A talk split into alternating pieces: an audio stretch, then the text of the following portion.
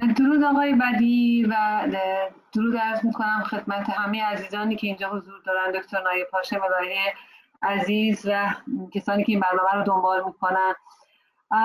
بله همونجور که گفتید قرار بر این هستش که پنج دی در واقع در سراسر دنیا به اشکال مختلف به حال یاد این عزیزانی رو که برای آزادی و عدالت به خاک افتادن گرامی بداریم. فقط این رو هم یادآوری بکنم که در واقع شیش دی هم دهمین سالگرد اون کشتار خونین آشورای 88 هستش. و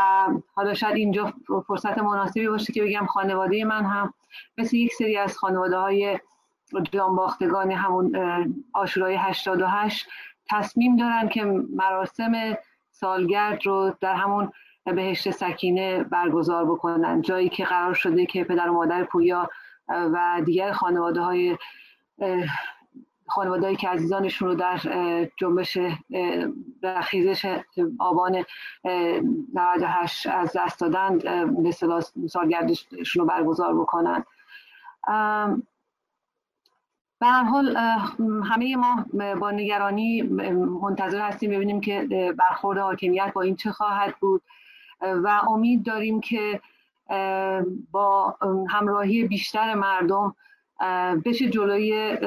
خشونت اینها رو تا یه حدی گرفت و خب همیشه بین این میزان خشونتی که اعمال میشه و مقاومتی که مردم می‌کنن یه رابطه ای وجود داره. معمولا اگر احساس بکنن که خب دیگه همراهی ها خیلی زیاده به طور طبیعی مجبور میشن که یه مقداری کوتاه بیان و این همیشه بوده و من در صمیم قلبم آرزو می‌کنم که یک جمعیت خیلی بزرگی رو ما در بهش سکینه داشته باشیم و بتونیم در واقع این مراسم رو به هر شکل ممکن در واقع به یک روز تاریخی تبدیل بکنیم. این در واقع تصمیمی هستش که مثل خانواده در ایران گرفتن و در خارج از کشور هم در شهرهای مختلف از جمله در شهری که من زندگی می‌کنم قرار شده که ما مراسم ویجیل شم روشن کردن داشته باشیم و از این عزیزان یاد بکنیم. به هر حال اینا این یک قسمتی از اون چیزی خواهد بود یک امری که در واقع امر دادخواهی که مسئله هستش که من فکر می‌کنم خیلی مسئله مهمیه. باید روش خیلی تعمق بشه. یه چیزیه که اگر ما ادامش ندیم یک چیزی روی اولا وجدان فکر می‌کنم تاریخی تمام ما باقی خواهد موند و اینکه این زخمی هستش که باز خواهد موند و تا موقعی که این دادخواهی ادامه پیدا نکنه و به نتیجه نرسه این زخم باز همینجور به نظر من درد ایجاد خواهد کرد و, هم و میگم رو وجدان همه ما